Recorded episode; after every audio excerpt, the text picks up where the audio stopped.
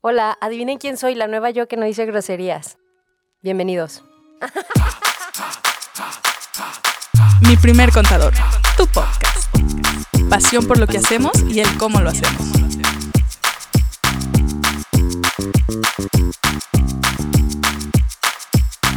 ¿Qué onda? ¿Cómo están? Pues nos da mucho gusto estar de nueva cuenta aquí. Lili, Andrea, buenos días.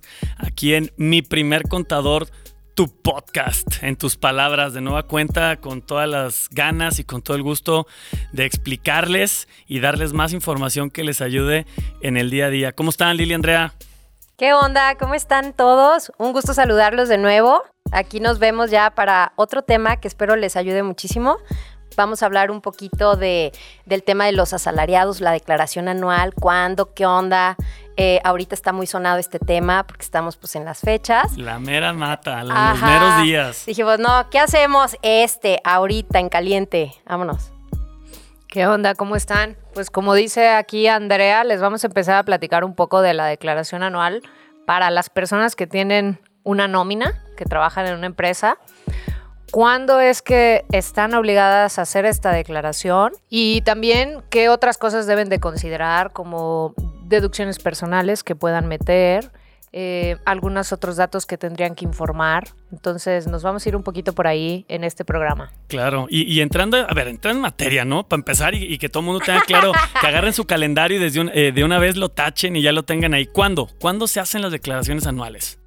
Para las personas físicas, que es de las que estamos hablando ahorita de asalariados, el periodo siempre es abril, pero el SAT, tan buena onda, ¿no?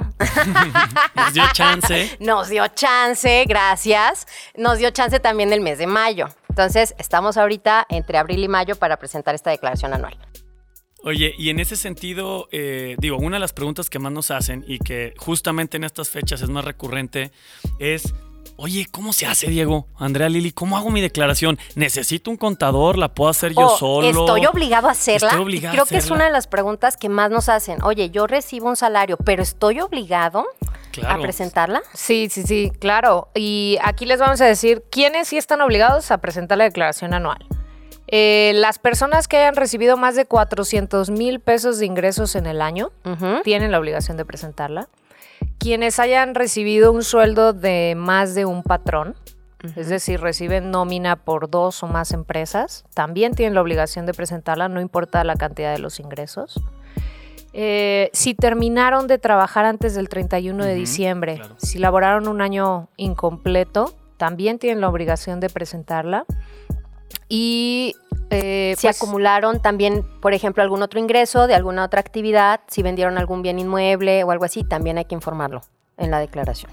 Claro. Eso, iba a decir, gracias. gracias por el complemento. Oigan, pero a ver. Para servirte, Lili, te amo. ¿Y cómo se hace? ¿Cómo se hace? ¿Qué necesito y cómo se hace? Creo que son dos puntos bastante importantes y que es, la pregunta obligada, ¿no? ¿Qué necesito para hacerla? ¿Cómo se hace?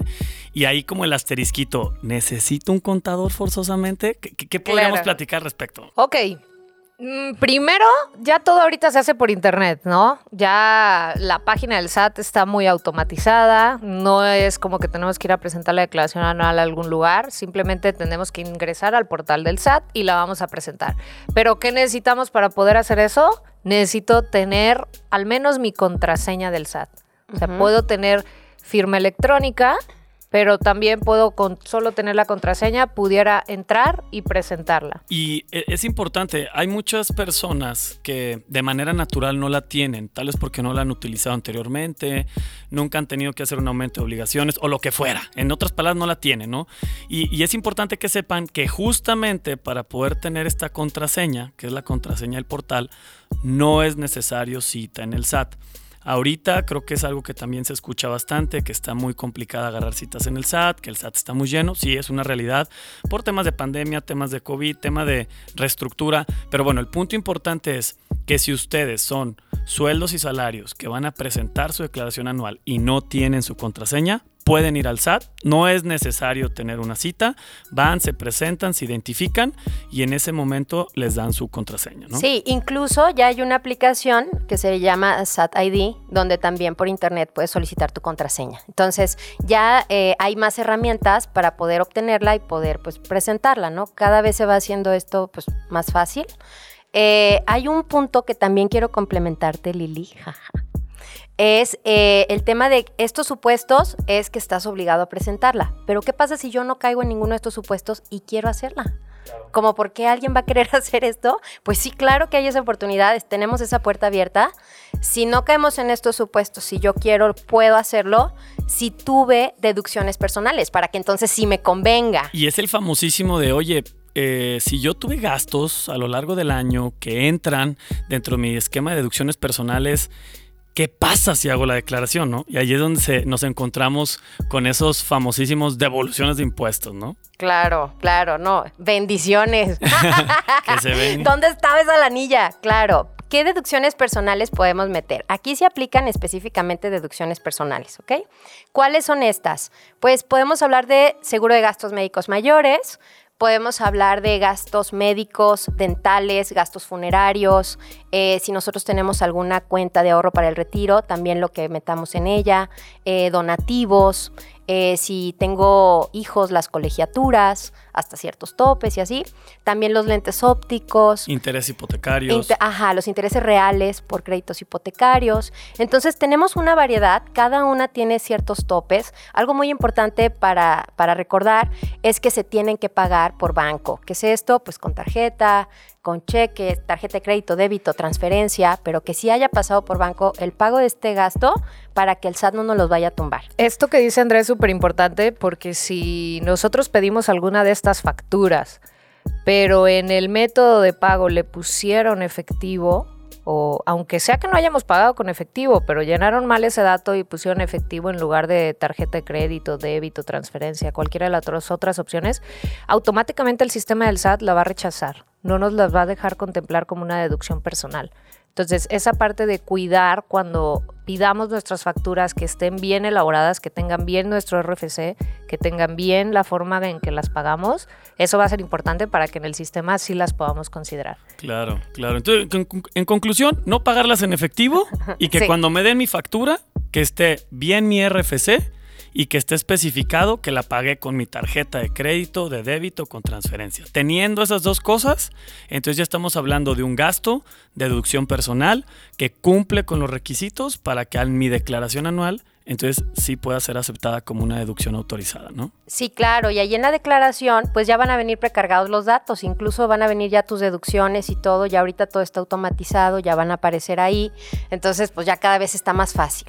Claro, y yo creo que eso responde a la pregunta de cómo la hago, ¿no? ¿Cómo hago mi declaración anual? Y yo creo que ahí, ligándolo justamente con RFC y contraseña, entonces te metes al portal, eh, optas ahí o seleccionas la opción que dice declaración anual y entonces ahí sí ya, eh, eh, es, digo, quieras o no, es muy amigable el sistema, ¿no? Por lo que nosotros hemos visto es muy amigable, te va llevando de la mano, tienes que ir familiarizándote con ciertos términos que de repente no son tan comunes, ¿no? Sobre todo para alguien que, no tiene una vida fiscal tan activa, pero no es tan complejo. Y ahí es donde también digo, Lili, creo que muchas personas nos han preguntado, ¿si necesito un contador o la puedo hacer yo solo? Yo creo que hay muchas personas que las podrían hacer por su cuenta. Yo creo que quien necesita un contador es a lo mejor alguien que, que tuvo otro tipo de ingresos y quiere un poco de asesoría, ¿no? Por ejemplo, eh, vendí una casa y sé que lo tengo que informar, pero no sé dónde lo tengo que poner. O me prestaron mucha lana, ¿no? Tuve una herencia. recibí una donación, ¿no? O un préstamo por más de 600 mil pesos en el año. Lo tengo que informar también ahí. Entonces, ese tipo de cosas que a lo mejor iban complicando un poquito una declaración sencilla, a lo mejor y podrían necesitar la asesoría de, algún contador, de una persona que le sepa decir cómo hacerlo, dónde informarlo para que la puedan llenar correctamente, ¿no? Pero yo creo que la mayoría de las personas que reciben un sueldo podrían entrar al portal del SAT con su contraseña, su RFC y la información va a estar precargada, le van a echar un ojo, la pueden revisar y yo creo que sin problemas la podrían, la podrían enviar. Hay un punto aquí importante que les quisiera mencionar también. Las personas que ya han pedido devolución en años anteriores ya tiene precargada su cuenta para la devolución y con la pura contraseña los va a dejar enviarlas. Pero hay algunas personas que si la cuenta no está precargada y su saldo a favor que quieren solicitar en devolución es mayor a 10 mil pesos, les va a pedir firmarla Es decir, les va a pedir que tengan firma electrónica. Entonces aquí, en estos casos, sí es necesario ir al SAT y conseguir esa famosa Y firma ahí sí, ni electrónica. modo, saquen su cita y, este, y a esperar a que liberen la agenda, ¿no? Pero, Lili, a ver, comentas algo bien interesante. Cuando ya tienes tu saldo a favor, ¿no? Pero yo creo que de repente existen esas historias eh, que, que no nos dan tanta alegría cuando dicen, oye, Lili, Andrea, Diego, me metí, quise hacer mi declaración anual y que es que tengo que pagar más. Entonces, de repente digo, ¿y por qué? ¿Por qué que pagar más? Ya me retuvieron un chorro de lana, ¿no? Eh, hay, muchos, hay muchas razones por las cuales podría suceder eso y, y digo, a fin de cuentas, ahí con todo gusto, si alguien estuviera en ese caso, búsquenos y será un placer explicarles y ayudarles. Pero bueno, existen varios supuestos que te llevan este, a que al final, en lugar de que te quede un saldo a favor, te quede por pagar. En términos prácticos, la mayoría de las veces cuando tú tuviste varios ingresos en el año provenientes de diferentes patrones o diferentes fuentes, que sí sean ingresos acumulables, que se consideren un ingreso para utilidad, vamos a decirlo así, es lo que podría provocar que les quedara por pagar. ¿no? O eh, en algunos otros casos, que también nos ha tocado verlos, si por alguna razón las retenciones que les hicieron, en este caso sus patrones o las empresas donde trabajan, eh, no tuvieron la tasa correcta de retención o les pagaron desde diferentes patrones, aunque hubiera sido el mismo grupo, vamos a decirlo así, pero diferentes empresas les pagaron, puede también ser un caso que provoque que las retenciones que se hicieron a su sueldo directamente no cubrieran el total de lo que correspondería a la hora de sumar todos los ingresos. Entonces, como les digo, son varios supuestos, pero sí, definitivamente hay algunos casos en donde queda por pagar, pero por eso es bien importante, como lo comentaba Andrea, que esas deducciones personales las aprovechemos, ¿no? Le saquemos jugo y que si de todos modos ya vamos a gastar en el seguro de gastos médicos, si ya estamos pagando la colegiatura, si ya contraté un seguro, ¿no? Porque ahora sí, como dicen, de esos, de esos este, seguros que todo mundo tenemos a alguien que nos lo va a ofrecer en algún momento, bueno, si ya lo contraté, si ya me convencieron, ¿no? Pues entonces pedirle factura, pedirle el RFC, que nos lo haga nuestro RFC, mejor dicho, para que entonces también podamos meter esa deducción, ¿no? Claro, cuando presentamos esta declaración anual, como nos dicen Diego y Lili, pues podemos tener o saldo a favor o saldo a cargo, ¿no? Cuando tenemos el saldo a favor, pues es este, tenemos dos opciones, o compensación o devolución. Compensación, ¿qué es? Compensación es que voy a dejar ahí mi saldo guardado para cuando yo tenga un impuesto a cargo, lo pago con eso. Es decir, pues ahí se compensa. Las devoluciones, eh, entramos en un periodo, si presentamos la declaración en tiempo, el SAT nos devuelve de manera automática, así de como flash, en cinco días, ¿no? si no... para que te lo gastes, aunque todavía no te ha llegado, para que ya te lo vayas gastando. Exacto, entonces, pues podríamos aprovecharlo.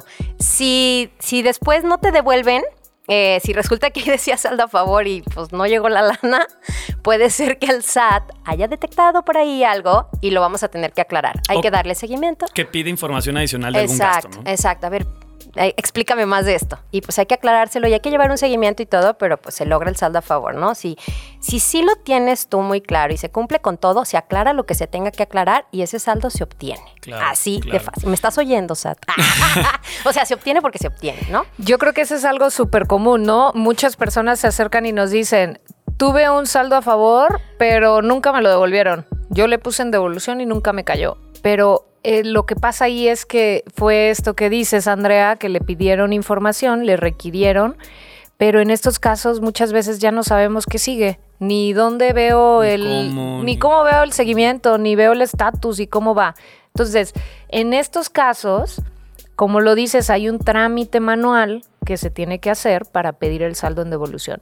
No es complicado, tal vez aquí sí necesitan la ayuda de un contador Estamos a la orden, con todo gusto. para este trámite manual, este trámite de solicitud de devolución manual y obtener ese saldo a favor. ¿Cuándo también tendrían que hacer este trámite? Cuando estén presentando su declaración anual fuera de tiempo. Mm. Si se les pasó el periodo que está programado para que se efectúe la devolución automática, entonces tengo que enviar mi declaración anual normalita, pero tengo que hacer este paso adicional que es este trámite de devolución manual. Entonces, en esos dos supuestos tendríamos que hacer este, este otro caso. Aquí ya podría tardar el SAT un poquito más de días en lo que evalúa. Aquí ya como no es automática, no es tan rápida. Pero el SAT yo creo que estará dando respuestas en unas dos o tres semanas y nos dice si nos autoriza la devolución o nos empieza a pedir información y nos va diciendo qué es lo que quiere ver para devolvernos el saldo a favor. Claro, claro. Y digo, yo creo que en conclusión, ¿no? Y, si pudiéramos cerrar este tema tan interesante para la mayoría de, las personas que, trabajan eh, en una empresa bajo el esquema de sueldos y salarios, si están obligados a, declarar porque tienen diferentes tipos de ingresos, no se preocupen, es un trámite muy sencillo. Si no tienen su contraseña, no se preocupen, pueden ir sin cita al SAT o también pueden entrar en este sistema que dice SAT ID, donde la pueden solicitar. Eh, si ustedes quieren decidir, optan por hacerlo de manera este, personal esta declaración eh, porque tienen deducciones, adelante, ¿no? Creo que lo pueden hacer. Y en caso de que ya ustedes tuvieran alguna duda o alguna pregunta con esto, pues ahora sí se pueden acercar a, su contador de confianza, ¿no? O también a, algún compañero de trabajo, alguna persona que tal vez anteriormente ya haya presentado una declaración anual. Como les decimos, el sistema eh, del SAT hasta cierto punto en este trámite en específico es amigable, es intuitivo. Entonces pueden estar tranquilos que eh, van a poder entenderlo de manera muy sencilla y con que tal vez una vez lo hagan, muy probablemente para futuros años va a ser muy práctico, ¿no? Eh, sí, nuestra recomendación sería que si de manera natural tienen gastos personales eh, año con año, ¿no? Colegiaturas, aportaciones para el retiro, seguro de gastos médicos, etcétera, etcétera, opten por hacerla, porque como bien lo decía Andrea hace ratito, ¿no? Pues dónde estaba esa lana, ¿no? Y, definitivamente, eh, si están ustedes en este esquema, en donde son contribuyentes cautivos, es decir, ustedes ni la deben ni la temen y de cajoncito ya les retienen impuestos, pues bueno, aprovechen esta posibilidad para que también puedan tener un beneficio al final del año, ¿no? Claro, yo mi recomendación también, si al momento de presentarla tienen el impuesto a cargo, también les diría que hay una opción de pago en parcialidades mm, para que no se sientan para que no se sientan tan ahorcados, ¿no? Así que, oye, pues no manches. Chiquiteado, no me, van A, no me van a devolver y ahora tengo que pagar. No, no manchen. Oye, Andrea, un punto importante ahí en lo que mencionas de, del pago en parcialidades es que esa opción sí te la da el SAT, pero mientras la presentes en tiempo. Si la presentas fuera de tiempo, ya no te va a dar esa opción de dividir tu pago. Vas a tener que pagar la línea de captura completa en cuanto te la lance. Entonces, si es algo importante para considerar también. Digo, tratar siempre de estar cumpliendo nuestras obligaciones a tiempo con el SAT. Claro. Que siempre habrá.